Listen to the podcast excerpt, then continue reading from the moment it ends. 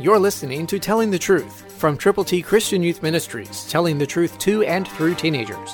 Here is Triple T founder George Dooms. Believe on the Lord Jesus Christ. Second Timothy three five gives us a warning. Having a form of godliness but denying its power, from such people turn away. Don't get caught up in the lives of people who are turning away from God, but rather go to them with the gospel quickly and share with them how they can know they are headed for heaven.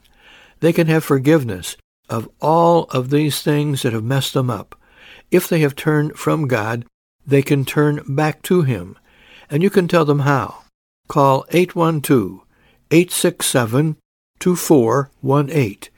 When you call, let us know how many copies of God's A B Cs you will present to people who have a form of godliness but are denying its power. God wants you to keep away from those people until and unless they have believed on the Lord Jesus. But meanwhile, tell them how. Share with them God's plan of salvation. God can make you usable, and He can use you, and He will use you if you are willing to be used by Him. There are people waiting, waiting for you to tell them how to get to heaven. Will you? Know that there are people waiting for you to love them enough to reach out to them and share God's glorious gospel. Are you ready to go?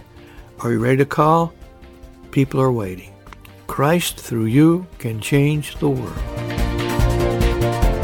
For your free copy of the Telling the Truth newsletter, call eight one two, eight six seven, two four one eight, eight one two, eight six seven, two four one eight, or write Triple T, thirteen thousand U S forty-one North, Evansville, Indiana, four seven seven two five.